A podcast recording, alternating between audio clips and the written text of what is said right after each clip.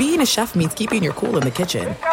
And with Resy Priority Notify and Global Dining Access through my Amex Platinum card, right this way. It's nice to try someone else's food for a change. That's the powerful backing of American Express. Terms apply. Learn more at americanexpress.com slash with Amex. Oh, oh, oh, O'Reilly!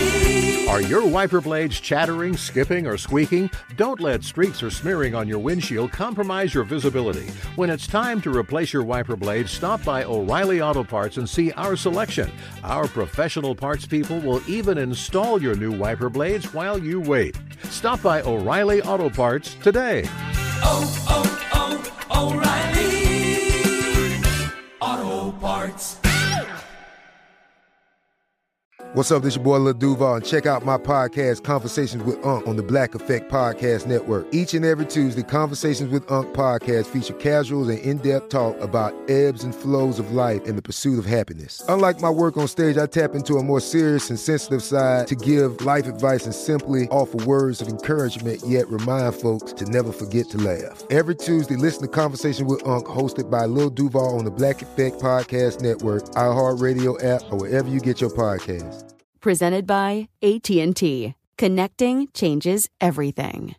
At Bet365, we don't do ordinary. We believe that every sport should be epic. Every home run, every hit, every inning, every play. From the moments that are legendary to the ones that fly under the radar. See for yourself when you sign up today and get $150 in bonus bets when you bet just $5. Whatever the sport, whatever the moment, it's never ordinary at Bet365. 21 plus only must be present in Ohio. If you or someone you know has a gambling problem and wants help, call 1-800-GAMBLER. Terms and conditions apply. Thanks for listening to the best of Outkick the Coverage podcast. Be sure to catch us live every weekday morning from 6 to 9 a.m. Eastern, 3 to 6 a.m. Pacific on Fox Sports Radio. Find your local station for Outkick the Coverage at foxsportsradio.com or stream us live every morning on the iHeartRadio app by searching FSR.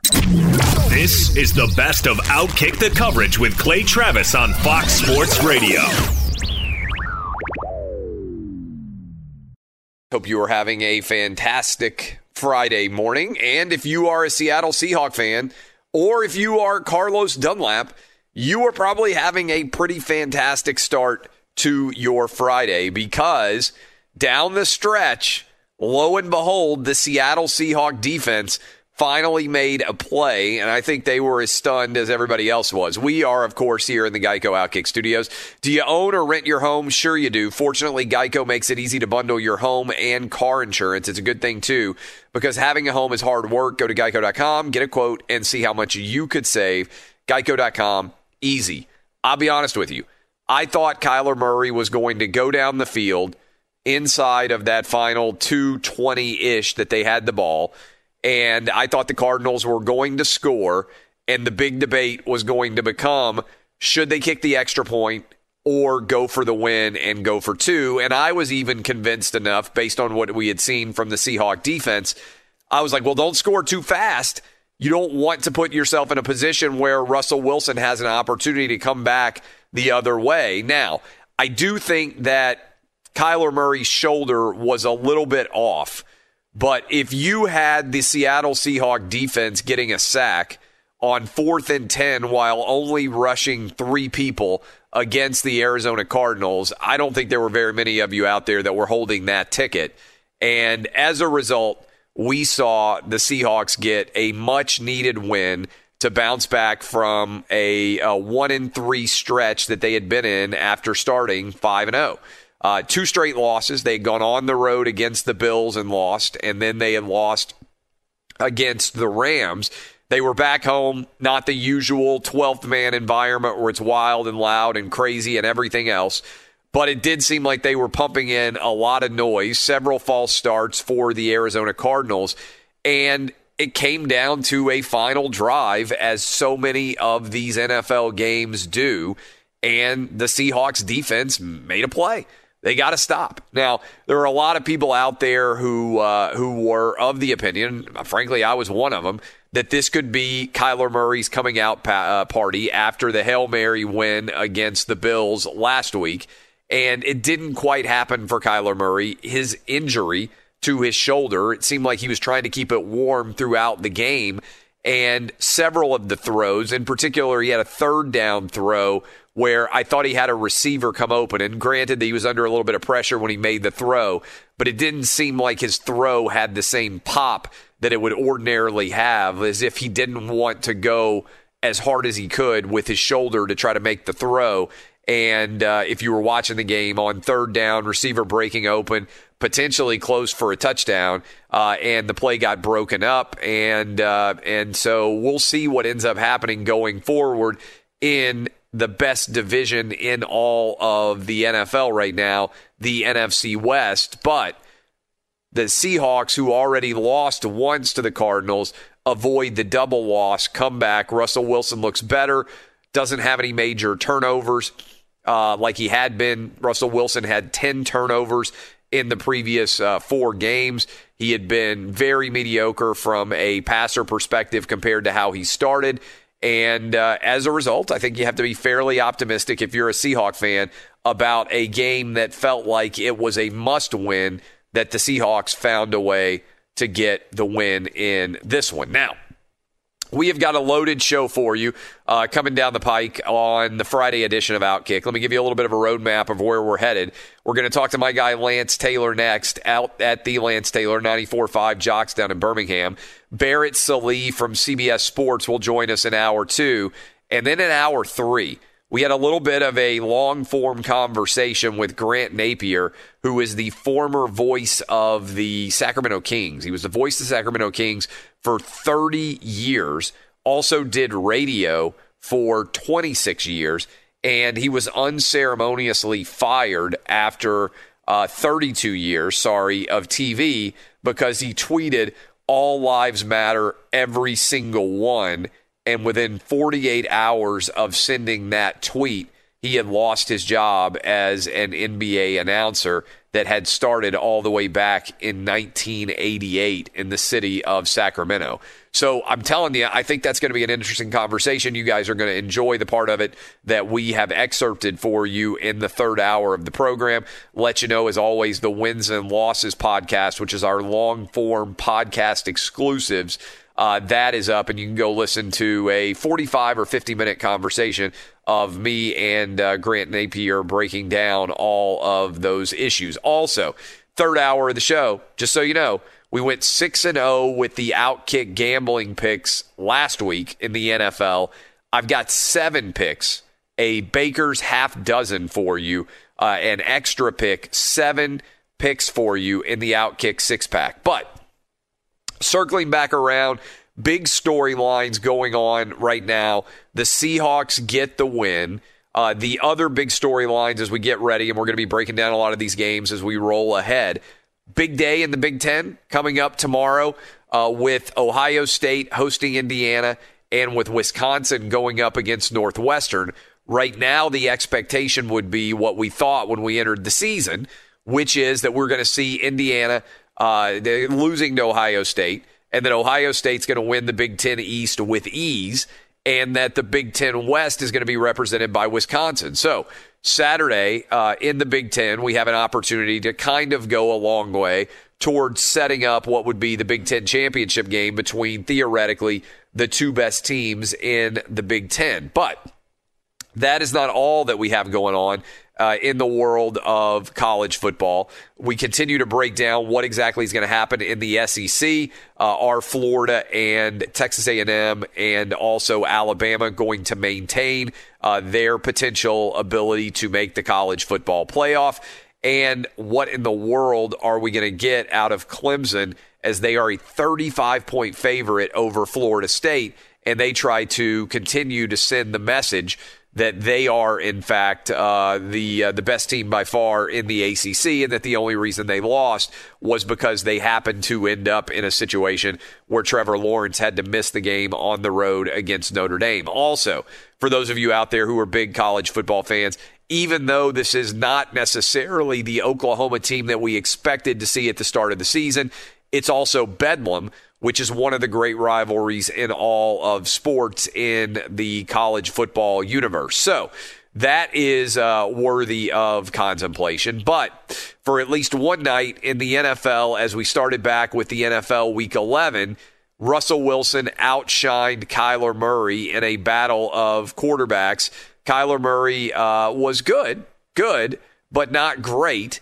And the biggest part about Kyler Murray, I would say, that was not great is the Seahawk defense, which really hasn't done a great job all season, did a very good job of ensuring that he was not able to run the football and make any plays against them with his legs because Kyler Murray only ran the ball five times for 15 yards, which was pretty outstanding. Meanwhile, uh, Russell Wilson didn't really force anything, threw for under 200 yards, but took what the uh, Arizona Cardinals were giving him and as a result ended up with a big win. If you think about where we're headed now uh, in terms of the uh, the playoff picture in the NFC, first of all, the NFC is wide open. I mean, just wide open because everybody you can point to has had uh, a game or two where you think, man, there's no way they deserve uh, to be considered a Super Bowl contender at a high level. And right now, the Seahawks, if the season were ending uh, today as we go into week 11, would be your overall number three seed in uh, the NFC. And they would be able to host a home playoff game, and they would be playing against who? The LA Rams. Because the LA Rams, the Arizona Cardinals, and the Seattle Seahawks, three of the seven teams coming out of the uh, NFC, would be all from the NFC West right now. This is Outkick the Coverage with Clay Travis.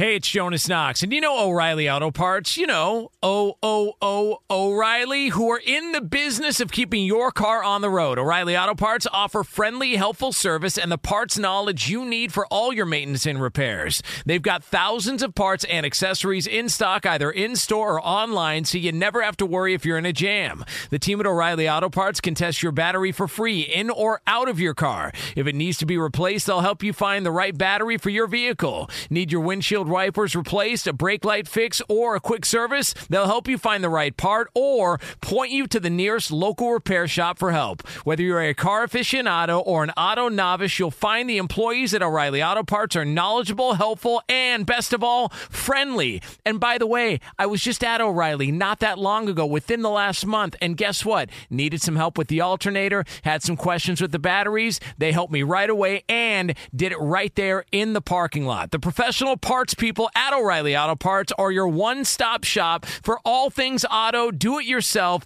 and you can find what you need in store or online. Stop by O'Reilly Auto Parts today or visit them at o'ReillyAuto.com slash two pros. That's o'ReillyAuto.com slash two pros. Hey, it's Jonas Knox. All right, game off. We got to pause here to talk more about Monopoly Go. I know what you're saying, flag on the play. You already talked about that, but there's just so much good stuff in this game. In Monopoly Go, you can team up with friends for time tournaments where you work together to build up each other's boards. The more you win together, the more awesome prizes you unlock. And there's so much to get.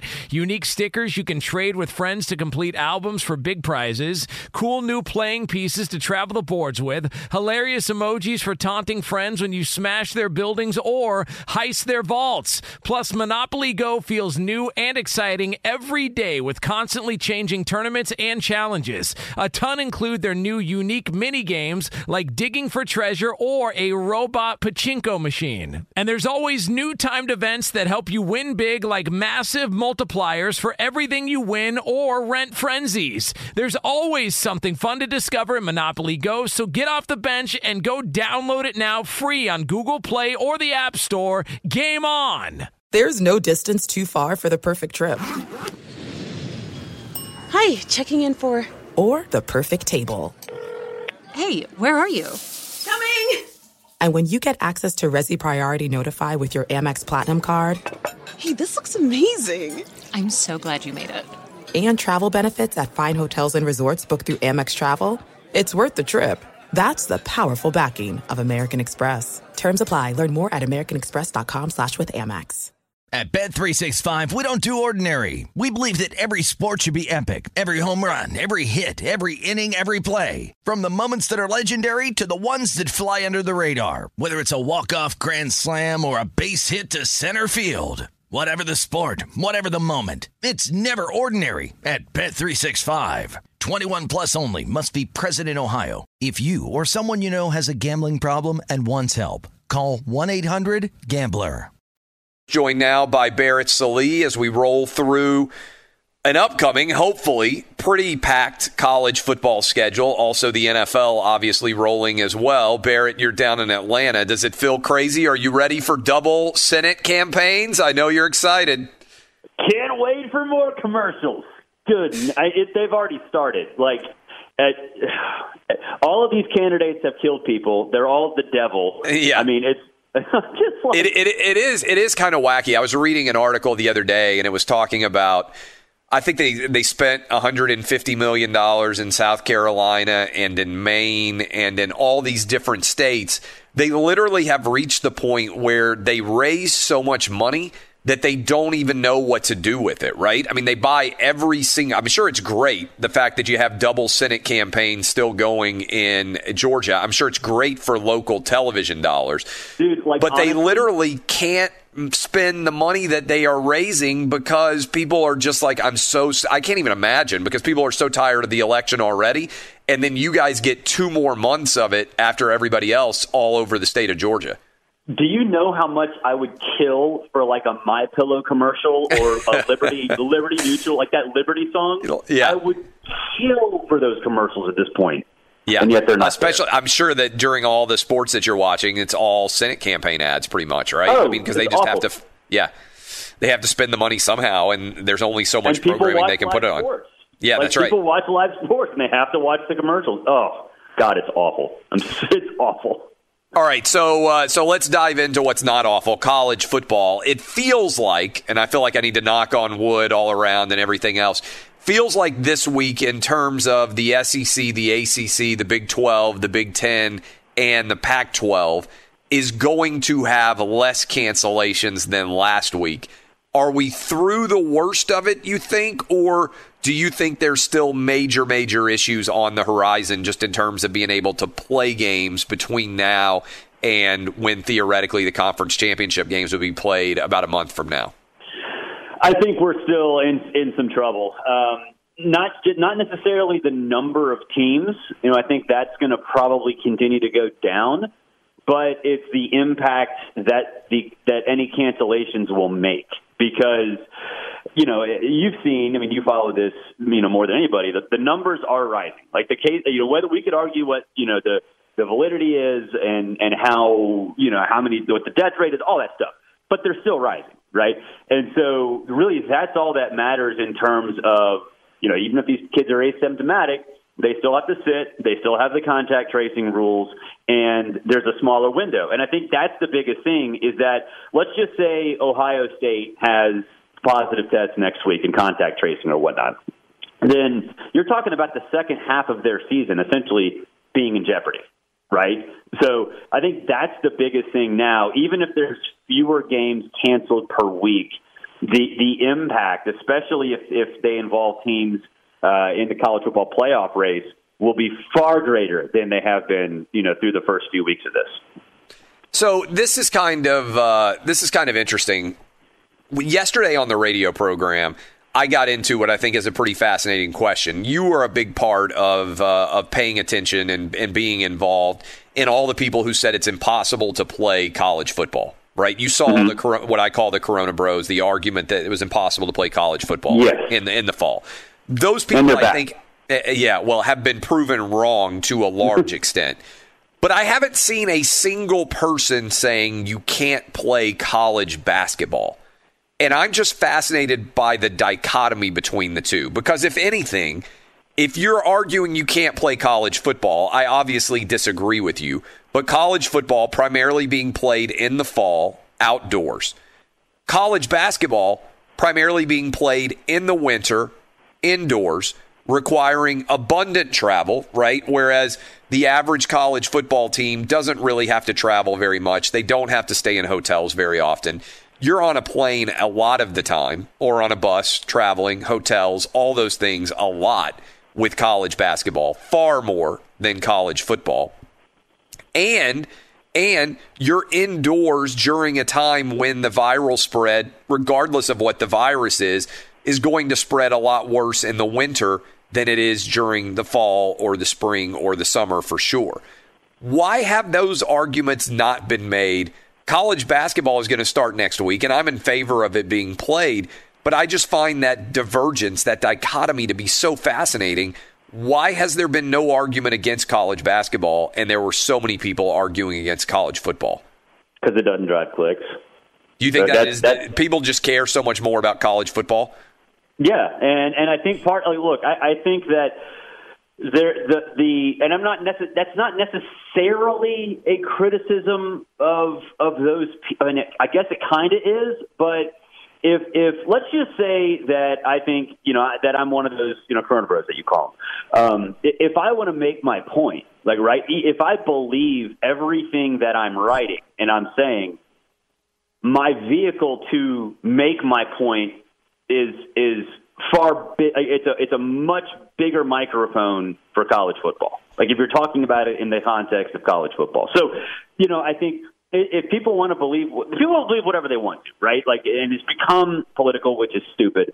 Um, but it's if if I truly believe something one way or the other, I don't think using college basketball to deliver it would will make as much of an impact as college football, and I think that's proven, right? Because think about how much we talked about college football in June, July, August, right? When they weren't playing a ton. Like it was all it was all about how are you going to do college football? How are you going to do classes? What are you going to do if they're they're online? All that other stuff, right? Um, it's you know it's we don't have that with college basketball because obviously it's not as popular and it has been drowned out. So if we talk about it, you know, with the context of, of the preseason, the NFL's there, the college football's there. We had you know baseball wrapping up you know a few weeks ago. It's just it, the the microphone is not as big. So even if you do believe all of the things that you're you, uh, whatever your opinion is, whether it's the it's over exaggerated or it's you know it's it's far worse than than they're saying, whatever it is, you're not gonna you're not gonna use basketball to deliver it because it's not to be impactful. Also, I think it's probably to some extent that they've recognized they're not going to win the battle, right? Well, And that the, too. the election is over, notwithstanding the way we started this conversation with everything still going on in the, Georgia election Senate. is not over in Georgia. Yeah, I know. The election is not over if you're still living in Georgia. You got to go all the way. What is it, January 5th that you guys have to wait till now? God, it sucks. Yes, And you'll probably 5th. have another another recount, another two weeks there. So you're probably talking about almost all the way through uh, January before people in Georgia can escape politics. It'll be almost Why do time you for the- hate me? Why are you? It'll be it'll be almost time. me? It's all almost time for the midterms by uh, by the time you guys get uh, everything resolved in Georgia. All right, so we're talking to Barrett Sallee. All right, let's go into college football. Right now, if you were voting, who should be the Heisman Trophy winner, and how do you think your answer is likely to change between now and when the season is complete, if at all? Right now, I'd say Kyle Trask. Um, I think what he's done to that Florida offense and, and how he's handled the absence of Kyle Pitts and you know not missed a beat, whether it be the, the second half of the Georgia game or really the last three quarters of the Georgia game or last week against a, a pretty good Arkansas defense. It's he's just he's so good. He has so much command of that offense. He has he knows where to go go with the football. He you know he he makes changes at the line of scrimmage, which is rare for a Dan Mullen offense. And you know I just think that matters. Um, I would you know Mac Jones is in that conversation too. So I guess if if if something's going to impact it, it, it might be a, a head-to-head matchup between those two in, in Atlanta in the SEC championship game. Uh, Trevor and Justin Fields, I think the, the problem with them is they're not getting, you know, the, the, the scarcity is going to come back to hurt them because if you see Mac Jones and Kyle Trask do it for 10 games or nine games or eight games or whatever, and you see Trevor do it in six or seven, and Justin do it in five or six. That that does matter. It does, and then especially you know I think the competition in the SEC obviously is, is tougher too. So I, I think Kyle Trask and Mac Jones head to head will do a lot towards changing my opinion. And I think maybe they have to lose, like not play games for for Trevor and for Justin to catch back up because I think Kyle's done it for so long already. I guess the one thing also is that it could be Kyle Trask fatigue. All right, so like if if he marginally struggles against you know Alabama or if he marginally struggles against LSU, a bad LSU defense, then that might have more of an impact. Not necessarily for me, but I think maybe from a lot of folks in terms of recency bias and just kind of, you know, how it naturally at the end of the season, people kind of try to look for somebody else to, to sort of focus on. How so? One of the challenging things you just hit on is difference of games, difference of quality of competition, even more magnified this year than it usually is, right? Because we'll sit around and be like, okay, how do we assess this Ohio State 12 team regular, 12 game regular schedule compared to Alabama or whoever it might be? Now we're going to be potentially comparing a 11 game season maybe in the SEC versus a 6 or 7 game season in the Big 10 versus a 5 or 6 game schedule in the Pac 12. How do you think the college football playoff committee will end up assessing things and who do you anticipate will end up in the playoff at this point in time? I think the way that it's just it's going to be eye test way more than anything else because you really can't use strength of schedule because you know it's it's complete, it's all strength of schedule is going to be all about the eye test, right? So you know you ha- that sort of you know ingrained in each other. They're kind of weaved into the same conversation. Uh, so I, I think you're going to have that more than anything else. I think you're going to have um, obviously you know wins and losses, but I think you know style points are going to matter um, more more for the Pac-12 and the Big Ten because of scarcity than the SEC, ACC, whatever. Uh, so I think it's the teams that are, you know, up there right now, if chalk holds, that's going to matter a whole lot more because it's going to be hard to talk yourself into Texas A&M. It's going to be hard to talk yourself in to BYU or somebody like that. So um, the, the teams up there right now, Clemson, Notre Dame, Alabama, Ohio State, Florida, you know, I guess Texas A&M do to an extent, but they're blocked by Florida. Um, I mean, I'm not, they're not blocked by Florida. They're, they're blocked by Alabama. Um, you know, it's just it's you're you're at a, a massive advantage if you've already got that going for you because clearly the eye test is also in your favor. Do you think that we will end up in a situation where the College Football Playoff Committee announces the College Football Playoff on December 20th? In other words, do we play the conference title games as they are presently constituted and scheduled on December 19th, or do you think there's a schedule change? I've been back and forth on this. I would say I am about 60 40 that it goes on as scheduled right now. Uh, you know, although there have, have been obviously some, some games later this week that have been canceled as well. But I, I just think that it's, it, it, they're not going to want to make a decision this late on something as big as the college football playoff, which I think, incidentally, is, is not the way you should approach it. But uh, if I had to guess, I would say they just kind of go along with it the way it is because they don't know. You know it could be worse, you know, if they delay it, right? Like, if what if more games get canceled on December 12th or December 19th? They yeah. have the conference champion. You know, it's just you might not be able to play them. So, I, I think at, at, to a point, at some point, you have to say, okay, let's just rip off the band-aid. Let's just do it. It's going to suck. It's going to be messy, but this is the way it's going to be this year.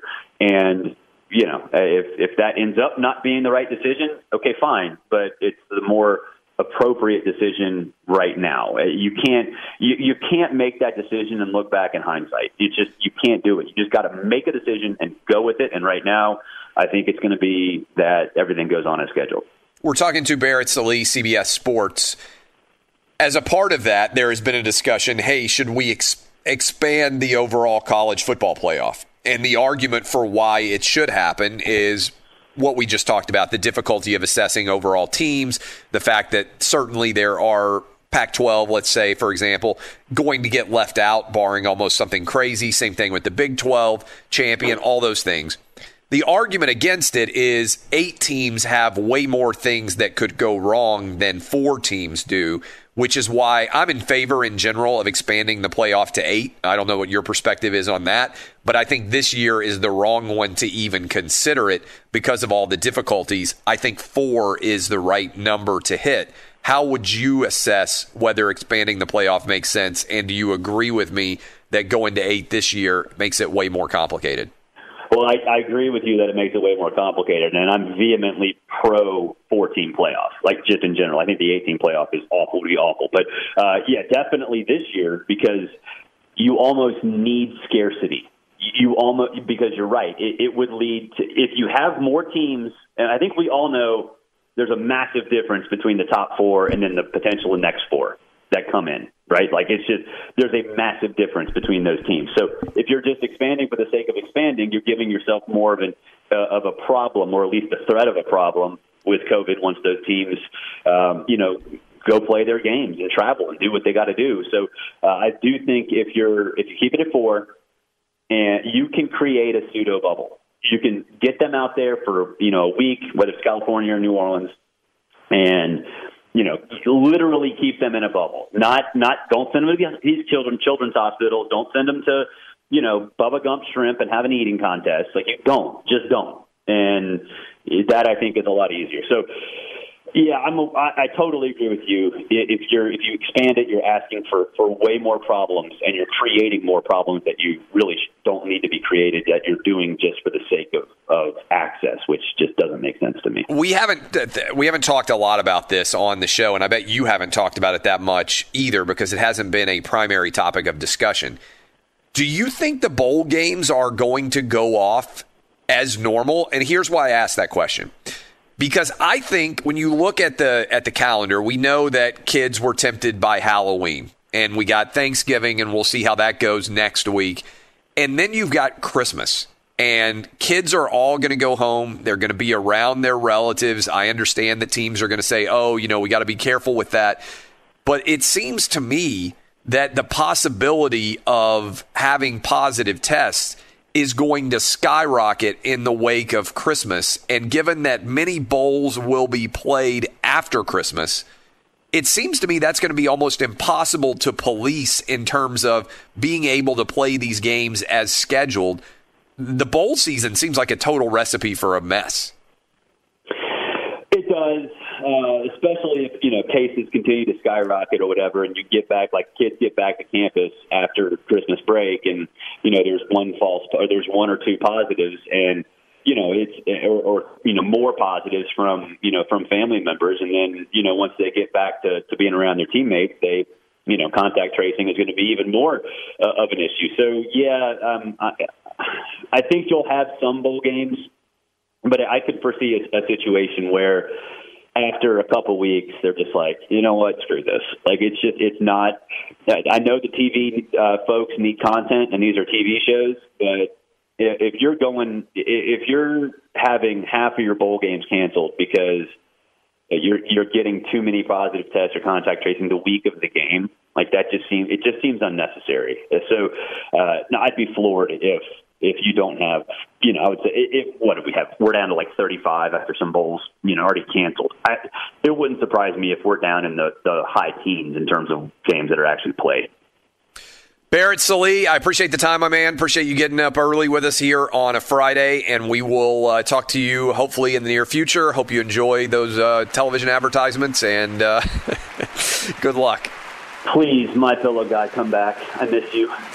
Uh, that is Barrett Sallee, CBS Sports. Be sure to catch live editions of Outkick the coverage with Clay Travis weekdays at 6 a.m. Eastern, 3 a.m. Pacific.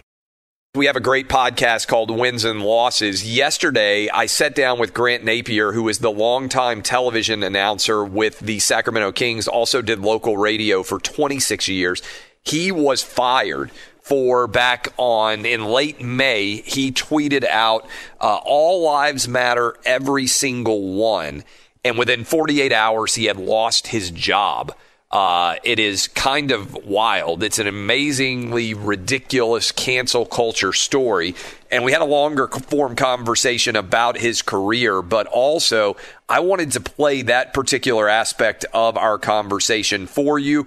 And I think you will enjoy it. Here that is, starts now. In the space of 48 hours, after you send a tweet that says all lives matter, every single one with three exclamation points, you lose your entire career. What was the private reaction? You know everybody, you know a lot of people really well in the NBA with the amount of time that you spend in the league, coaches, players, uh, executives. What was their private reaction versus what the public reaction was? Because I can give you what I bet the answer is. I bet privately a lot of people said this is very wrong. I bet publicly very few of them said it. You are 100% correct. Uh, privately, I've kept every single voicemail. I've kept every single text message. I have uh, kept a diary of every single person that called me, and privately, the reaction was unbelievably supportive. Uh, former players, uh, some current players, former coaches, former executives. Um, I can go on and on. Many, many, many, many of my colleagues around the NBA, both local and national announcers, uh, I, like you, have developed, you know, quite a bit of uh, contacts through the National Football League and the National Hockey League. I receive calls from people in no sports. Uh, privately, it was absolutely unbelievable. It was uh, incredible. Publicly, because everybody was so scared of losing their jobs or being labeled. There was nothing publicly. There was nobody, and I had I had so many of my colleagues call me up and say, Grant, I can't believe this. This is so wrong. And they would say, I just want you to know I can't say anything publicly. And I would say, I get it. I completely understand. You don't want to be labeled. You don't want to lose your job. You're fearful. Uh, you're, you're, you can't, you can't speak how you honestly feel because if you do, the same thing's going to happen to you that happened to me. And so publicly, it was silence, just absolutely silence. And that's what's so overwhelmingly staggering about cancel culture in general is almost everyone knows it's wrong. And yet people are so afraid that the mob is going to come after them that they're not even willing by and large to speak out and say this is wrong, right? Because they're afraid that they're going to be the next target, which is how these mobs get their power. It's fear, right? It's fear that is overwhelming. This is, this is why I think this is a significant conversation we're having because your story comes in sports, but there are a huge percentage of people out there. And by the way, white, black, Asian, Hispanic, gay, straight, religious, not religious, doesn't really matter. There's a huge percentage of the American population that lives in fear that they are a Facebook message, an Instagram message, a tweet in your case, away from losing everything you had 32 years of television games to your background, 26 years of radio, and sending All Lives Matter every single one. You lose all of that within 48 hours. Yeah, and I can't speak specifically about my departure with the Kings, but what I would say is that I had many conversations with colleagues that are currently broadcasters in various sports. And they would call me up and we would speak for an hour. And they would go, Grant, I am so nervous to go on the air. Yeah. I'm afraid of saying the wrong thing. I'm like, you're kidding me. And they go, no, I'm really, these are, these are people that have been doing this for, for 15, 20, 25 years. I was having a conversation with professional broadcasters. Yes. And Clay, you know this, when you, when you're on live, you're on live. You, you know, everything's spontaneous. Like I don't have a script. I'm not writing things down. I'm just spontaneous when I talk on the air. And I have, when you're announcing a game, you're, you're, you're, you're ad libbing the whole game. You don't, you don't have time to look, you're not writing anything down and then reading it when you're broadcasting a live event. And I would have, my colleagues go, man, I'm really nervous. I'm nervous about going on the air and saying something that I shouldn't, even though it would be innocent. And I'm thinking to myself as I'm talking to my colleagues, how awful is this? That we live in a society now in 2020 where you have to be now paranoid about going on the air because you're afraid that you're going to say something that's going to be misconstrued. I mean, how sad is that, Clay? It's terrifying. I mean, and, and I think it's also emblematic of larger issues. Look, I don't care about anybody's politics. I came out and said I was voting for Donald Trump. And I said one reason I voted for Donald Trump was because I am completely opposed to cancel culture. And I see cancel culture continuing to get more and more control in this country on a day to day basis. Grant, the number of people in my industry, I just want you to think about this for a minute. I am on air on Fox, uh, Fox FS1 on television daily. I am the only person at Fox Sports, at CBS Sports, at ABC slash ESPN, or at NBC Sports that I'm aware of that is an employee that goes on the air and talks about sports who has said that, that he or she is voting for Donald Trump. Only one, right? 70 some odd million people voted for the president of the United States. Maybe Joe Biden is going to be the next president of the United States. That's fine. It doesn't really matter to me. Sometimes my candidates win, sometimes they lose. But how crazy is it that no one else in all of sports is willing to say that they're voting for Donald Trump in my profession of sports media? I'm the only one. It's not because I'm the only one. You talk about the private conversations. When I said that I was voting for Trump, my phone blew up. People that all of you know that are listening to me right now white, black, Asian, Hispanic, people who watch, you watch on television, you read, a ton of them reached out and said, I'm doing the same thing, but I am terrified to say it publicly because in our industry, I could get in trouble for having that opinion. And your opinion, all lives matter, every single one, that is supposed to be the reason you're fired, I'm assuming, because people decided that was a racially insensitive thing to say. Is that right? Like that was uh, One, 100%. insensitive, right? That's correct. Racially insensitive. That's that, I, I can only I can only guess that. Uh, how else could it be? I mean, all lives matter, every single one. I, I, you help me out here. How is that a racist comment? I mean, I I, I don't understand that. I, I really don't, and I'll, I'll take that to my grave. All lives matter. Every single one is deemed by some as racist. You know, I still have people that reach out to me or strangers, and they go, "You still don't get it." And my response is, "No, I don't think you get it. I get it completely." Okay. I had my life completely turned upside down. I said, I don't think you get it when I have people say that to me. They go, Grant, you know, you still don't get, or I see comments on whatever, and people go, well, gee, you know, I, I listen to Grant's podcast and he talked about this, and boy, he still doesn't get it. And I go, no, you don't get it. I think I get it fine. I think I have a complete understanding. I, and I said this to my wife. And you know, again, I, I'm not, I'm not like patting myself on the back here, but this is how my family lives our life. My wife went to Zambia with a couple of ladies last summer for two weeks. Okay, went to Zambia to help out women and children in that country, and ended up having a phenomenal relationship with a lady over there, and ended up having the lady come to California in January of this year and live with her sister for one week and live with us one week to show her the American culture, show her life in a different part of the country and just like the experiences. That that's how my family lives. You know i talked about my brother. I talked about my father. You know not to get off on a tangent here. In 1963 my father um got 13 bus loads of people okay? 13 bus loads of people at the community church of new york to go to the march on washington all right. That that's how I was raised. I was raised to preach equality. I was raised equality, equality, equality. I was raised to go out of your way, go above and beyond for the black community. You know, not no, you need to do more for the black community. That's how my dad raised us.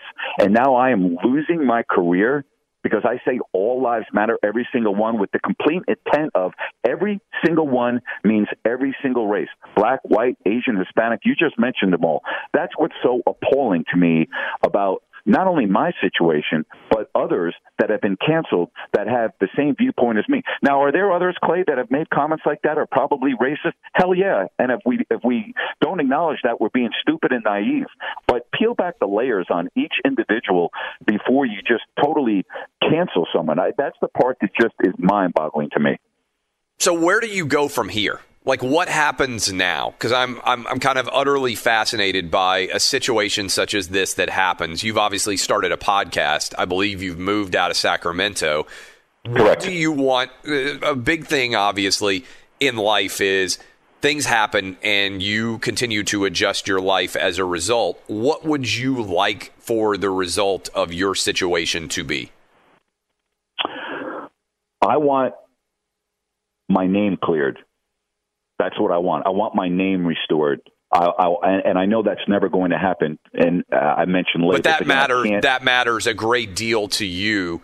That you are uh, that you have uh, have been canceled, and that many people are willing to believe that that's a justifiable reason that you were canceled for. That you're racist. That you're a horrible human being. And after 32 years of TV, 26 years of radio, that still hangs over you. That that is the number one thing that bothers you the most about losing your job. Absolutely. I'm 100. percent I told my I told my wife this. I said, you know, if if I'm a racist, I hope every white person in America is racist just like I am, because then racism won't exist. And that's how I feel. You know, I, I want my name restored uh, from by, by those that do use the term racist. You know, Matt Barnes came out on Twitter. Matt Barnes, can you believe this? And said, I'm a closet racist. And yet, this is the same guy that when he last played in Sacramento had a weekly show with me. He would come on my radio show every week and then ask to play in my golf tournament, which we raised the money to send our kids to college and spent $7,000 at our auction okay? And yet I'm a closet racist, and yet you're on the radio with me every week, and you are playing in my golf tournament. I mean, what's? I mean, I, I want I want my name restored. Okay, I want, and I and again, I know I'm being naive here, Clay. All right, because people are going to believe what they want. I know who I am. I have no problem putting my head on the pillow at night. I've lost my entire career, and the one thing I really hope is that this doesn't happen to somebody else, and it already has. But I'm really praying that other people don't have to go through what I went through because it's just flat out wrong. And I'm not having a pity party. I'm not. I'm not crying on your shoulder here. The reality is that what's happening in America in 2020 with cancel culture is just flat out despicable. It's absolutely wrong. Last question for you. DeMarcus Cousins, you said you didn't have a good relationship with you. Do you feel like he was trying to set you up to get fired?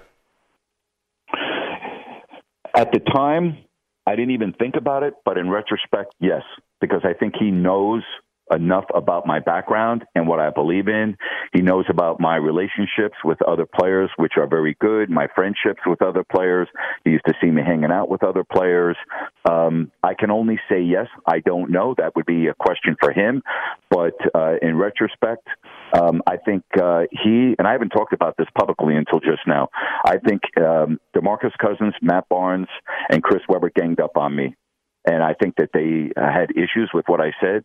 You know, Matt Barnes and DeMarcus Cousins, we had a game that was postponed in Philadelphia because of condensation on the court, and they were seen in the locker room with a bottle of Hennessy, and they put it out on Instagram and social media. And I went on my radio show and I said, "How stupid is that? Why are you broadcasting that? If you if you're going to drink, drink, but don't broadcast it." And then and then was a short period of time after they got into a brawl at a New York nightclub, and DeMarcus was on the sidewalk, unaware that somebody was videoing him on the phone, and he was bragging about the fight in the nightclub and how Matt Barnes had, you know, punched this girl. And and I, so what am I going to go on the radio show and ignore that? And that's their way of getting back at me. And if you want to get back at me, that's fine, but don't call me something that I'm not. Those those individuals know who I am. They know everything about my background. Uh, and and, and, and how, what how hypocritical is that? You're going to come on my radio show every week and you're going to play in my golf tournament, and then because I said something bad about you, Clay, I don't know how you feel about this. We as white broadcasters in America should be able to criticize a person of a different ethnicity and not be called racist. Okay, I can't do my job properly if I'm on my radio show and I can't criticize a black athlete, a white athlete, a Hispanic athlete.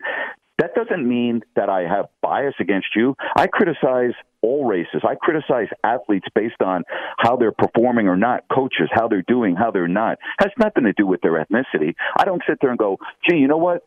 That individual is black, so let me rip him. Let me criticize him on the air. That never even enters my mind. That's not how I operate. But unfortunately, in 2020, if you're a Caucasian broadcaster in America and you criticize an African American athlete, there are those that are automatically insinuating that you're racist. How awful is that, Clay? Seriously, how sad is that? Well, I think it just builds on identity politics in general, right? And and and this is to me why identity politics and cancel culture are in many ways connected because the goal of anyone, in my opinion, if you are in a business where you're looking and trying to, to, decipher who's good, who's bad, and that's basically the the opinion business of sports in general, right? Should be to be as completely fair and transparent and equal to everyone as you possibly can be, right? And so, this idea that we should have different standards for how we talk about people based on what they look like or based on their identity, things that they cannot control, is inherently at its most basic level racist, right? I need to be able to talk, and you need to be able to talk, whether it's white, black, Hispanic, or Asian. Everybody has to be able to talk to each other as individuals, not as individuals who have an identity first, right? And so this is why my analogy has been that that I think is is, is interesting. I don't care. We, we see all the time now on television. People say, uh, as a uh, as a Hispanic transgender woman, I believe, right? People will say things like that. All of that I don't care about. Your argument is either good or bad based on the quality of the argument, not based upon the identity behind which you are standing. And I, I take it back all the time to it reminds me of royalty. If you remember, if you study history at all, people used to say they had the divine right of kings. And so people who were noblemen or people who were uh, in positions of prominence in Europe back in the days of feudal realms, they would say, as the third Lord, you know, Monteroy of the Mountbatten, you know, and the vice chancellor of, they put all these huge list of uh, assignations before their name. And then they would say, I believe. Well, my thing is, I only care about the quality of your argument. I don't care about everything that you're using as justification for why your opinion matters. You either have a good opinion rooted in facts that's sound and factual and, and, and worthy of, of respect, or you have a bad opinion. And what you look like shouldn't impact what that opinion is. And so I think the identity politics era has created the cancel culture era. They're intertwined, and I think they're both, uh, frankly, not popular, right? Because they all connect to the politically correct universe, which overwhelmingly, overwhelmingly, a huge percentage of people of all different backgrounds reject them.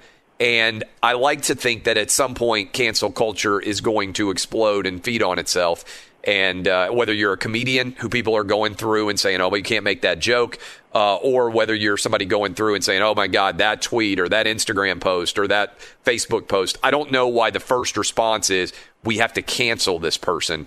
It doesn't make sense to me.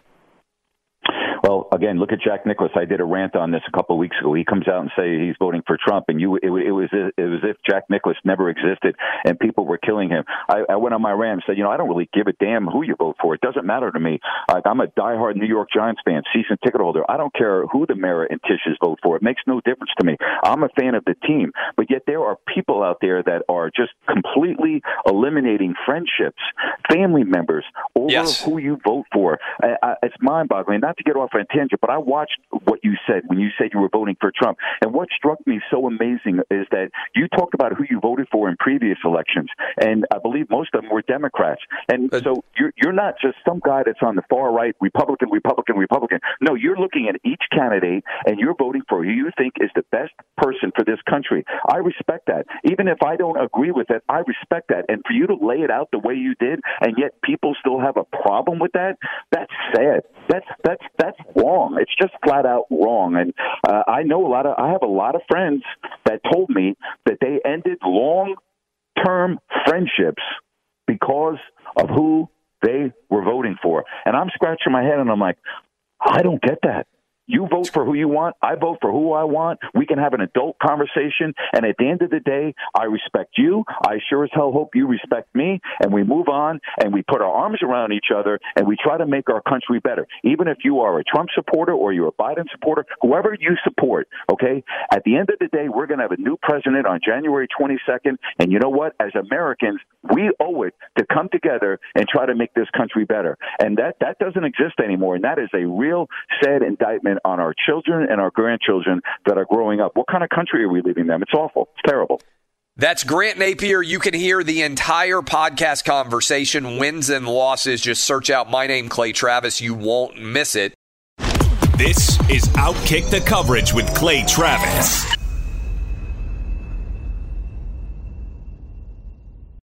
Hey, it's Jonas Knox. And you know O'Reilly Auto Parts? You know, O O O O'Reilly, who are in the business of keeping your car on the road. O'Reilly Auto Parts offer friendly, helpful service and the parts knowledge you need for all your maintenance and repairs. They've got thousands of parts and accessories in stock, either in store or online, so you never have to worry if you're in a jam. The team at O'Reilly Auto Parts can test your battery for free in or out of your car. If it needs to be replaced, they'll help you find the right battery for your vehicle. Need your windshield wipers replaced, a brake light fix, or a quick service, they'll help you find the right part or point you to the nearest local repair shop for help. Whether you're a car aficionado or an auto novice, you'll find the employees at O'Reilly Auto Parts are knowledgeable, helpful, and best of all, friendly. And by the way, I was just at O'Reilly not that long ago, within the last month, and guess what? Needed some help with the alternator, had some questions with the batteries. They helped me right away and did it right there in the parking lot. The professional parts people at O'Reilly Auto Parts are your one stop shop for all things auto, do it yourself,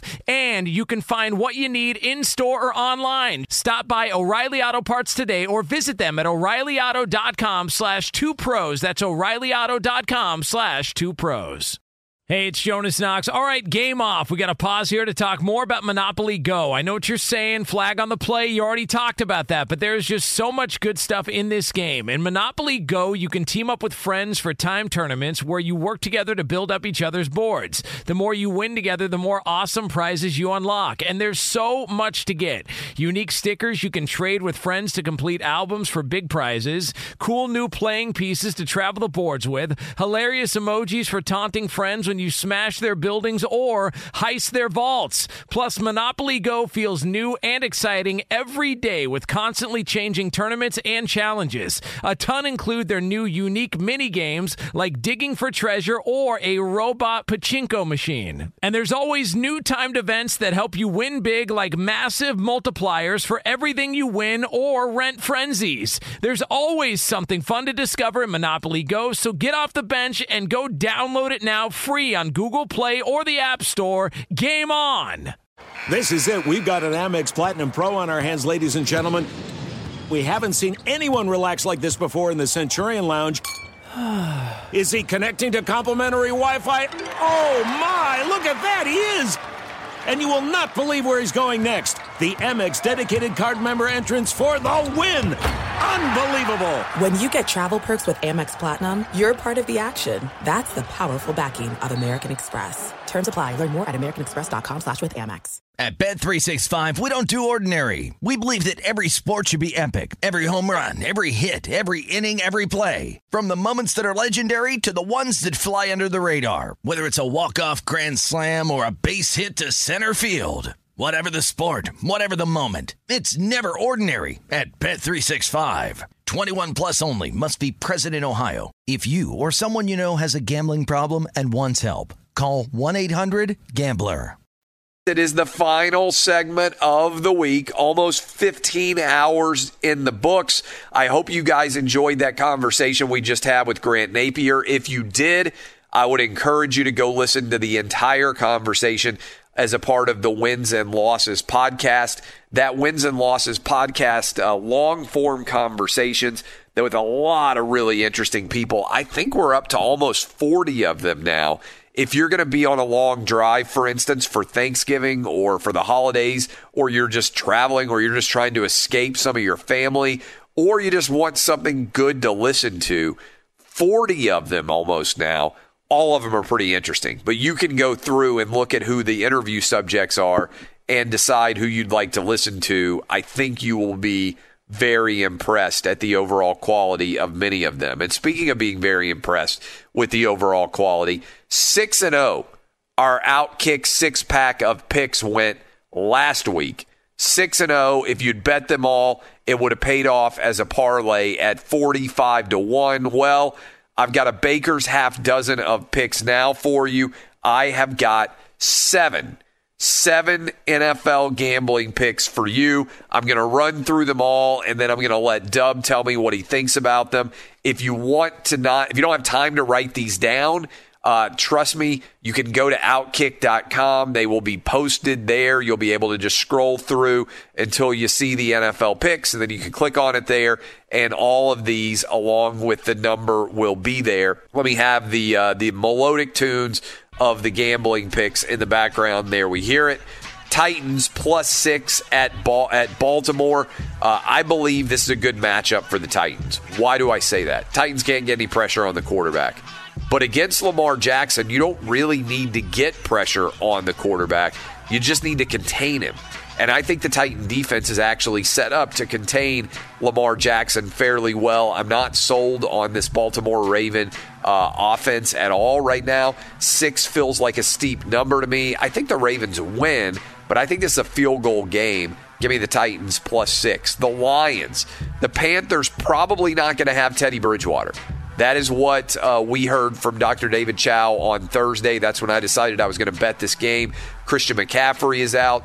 I got the Lions minus two on the road against the Panthers. The Patriots starting to show a little bit of rhythm. I like what I'm seeing from the Patriots. They are on the road against the Texans. It feels like the Texans have quit. The Patriots do not feel like they have quit. I like the Patriots a point and a half favorite on the road against the Texans. Atlanta. Jameis Winston coming in to take over for Drew Brees. I'm not sold on Jameis Winston. I like Matt Ryan, eight and five in the last 13 as an underdog against the number between Atlanta and New Orleans. I like the Falcons plus five on the road in the Superdome. Dolphins at Broncos. I like the under 45 and a half here. The Broncos can't score on anybody. Their defense is fairly solid. I think they will bounce back and play better than they did uh, on Sunday. Really poor performance, I thought, against the Raiders. The Dolphins are won five in a row. They're due for a little bit of a rough spot here. I don't think they get as many turnovers. I like the under in this game. Chiefs on the road against the Raiders. I think the Chiefs come out and absolutely dominate against the Raiders after losing to the Raiders earlier this year. I like the Chiefs by double digits. That's even before we knew that so many of the Raiders' defensive players were not going to be able to interact and have a normal week of preparation. So give me the Chiefs minus eight. And I, Monday Night Football. We were talking about Monday Night Football earlier in this show. I like the Rams plus four against the Bucks. I think the Rams have a good chance to keep this game close. That is seven picks for you. A Baker's half dozen. One more time, I'll run through them quick, and then I'll see what Dub thinks of them. Titans plus six against the Ravens. Lions minus two at the Panthers. Patriots minus one and a half at the Texans. Atlanta plus five at New Orleans. The Dolphins at the Broncos under 45.5. The Chiefs minus eight at the Vegas Raiders. And the Rams plus four at the Bucks. How would you assess these picks? Uh, Dub, do you love any of them? I love one in particular. Well, really, I like I like a lot of them. And remember last week we were a little nervous because of the number that I really liked. You liked a lot of the picks, and then we went six and zero. So because usually that's our a bad sign. Melded, yes. But this week, I, I'm a little questionable about your Titans, just because the situation. Baltimore, huge revenge spot from last year's playoff appearance. So that's the one, and also Carolina. Just the uncertainty about Bridgewater. I understand he's probably not going to play, especially with this line. But that's one. If he does play, then Carolina is probably going to be the favorite there. I love Atlanta in this spot. Yeah, uh, I don't. Vegas is not giving Drew Brees any respect here with this line. I agree. It barely moved. I mean, he's still a top five quarterback if you look at the stats and numbers. I know, you know, based off a lot of people's eye tests, they think he has a noodle arm and his arm strength is gone, but he has a top five QBR this season, so he's got to be. I mean, he's still a top ten quarterback in this league. He sees the field well, Absolutely. right? He, he doesn't have the ability to take the top off a defense like he may have in past years with the overall, you know, massive amount of arm strength. But he puts the Saints in positions where they have advantages throughout the entirety of the game. That's why he's won so many games. And Jameis Winston has shown us that he is not very careful when it comes to taking care of the football. And so, in a scenario where I feel like the Atlanta Falcons are going to be able to score, I feel like we could get a turnover or two from Jameis, maybe another pick six. And I feel like plus five is great value for Atlanta. I agree. And speaking of Jameis Winston, his old coach in Tampa Bay, Dirk Koetter, he's the offensive coordinator for the Falcons.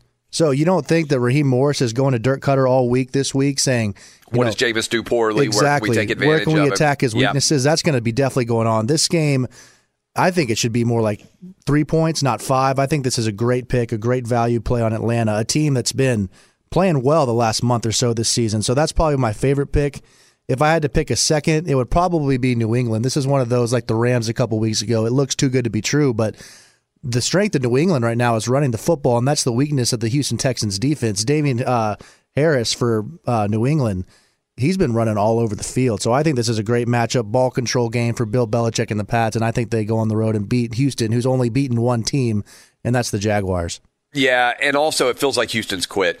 It just it just kind of does in many in many ways, and it's not as if when you play against the Patriots now that teams get up for it because Brady's not there, and look, Cam is still a effervescent star, but it used to be that everybody got so geeked to play against the Patriots. I don't think that's happening anymore. All right, there are the Baker's half dozen, six plus one, the Outkick six pack. You got an extra beer there this week. Fox Sports Radio has the best sports talk lineup in the nation. Catch all of our shows at foxsportsradio.com. And within the iHeartRadio app, search FSR to listen live. Oh, oh, oh, O'Reilly. You need parts? O'Reilly Auto Parts has parts. Need them fast? We've got fast. No matter what you need, we have thousands of professional parts people doing their part to make sure you have it. Product availability. Just one part that makes O'Reilly stand apart. The professional parts people. Oh, oh, oh, O'Reilly. Auto Parts. At Bet365, we don't do ordinary. We believe that every sport should be epic. Every home run, every hit, every inning, every play. From the moments that are legendary to the ones that fly under the radar. See for yourself when you sign up today and get $150 in bonus bets when you bet just $5. Whatever the sport, whatever the moment, it's never ordinary at Bet365. 21 plus only must be present in Ohio. If you or someone you know has a gambling problem and wants help, call 1-800-GAMBLER. Terms and conditions apply. Rev up your thrills this summer at Cedar Point on the all new Top Thrill 2. Drive the sky on the world's tallest and fastest triple launch vertical speedway. And now, for a limited time, get more Cedar Point fun for less with our limited time bundle for just $49.99. Get admission, parking, and all day drinks for one low price. But you better hurry because this bundle won't last long. Save now at cedarpoint.com. I'm Katya Adler, host of The Global Story. Over the last 25 years, I've covered conflicts in the Middle East, political and economic crises in Europe, drug cartels in Mexico. Now I'm covering the stories behind the news all over the world in conversation with those who break it. Join me Monday to Friday to find out what's happening, why, and what it all means. Follow The Global Story from the BBC wherever you listen to podcasts.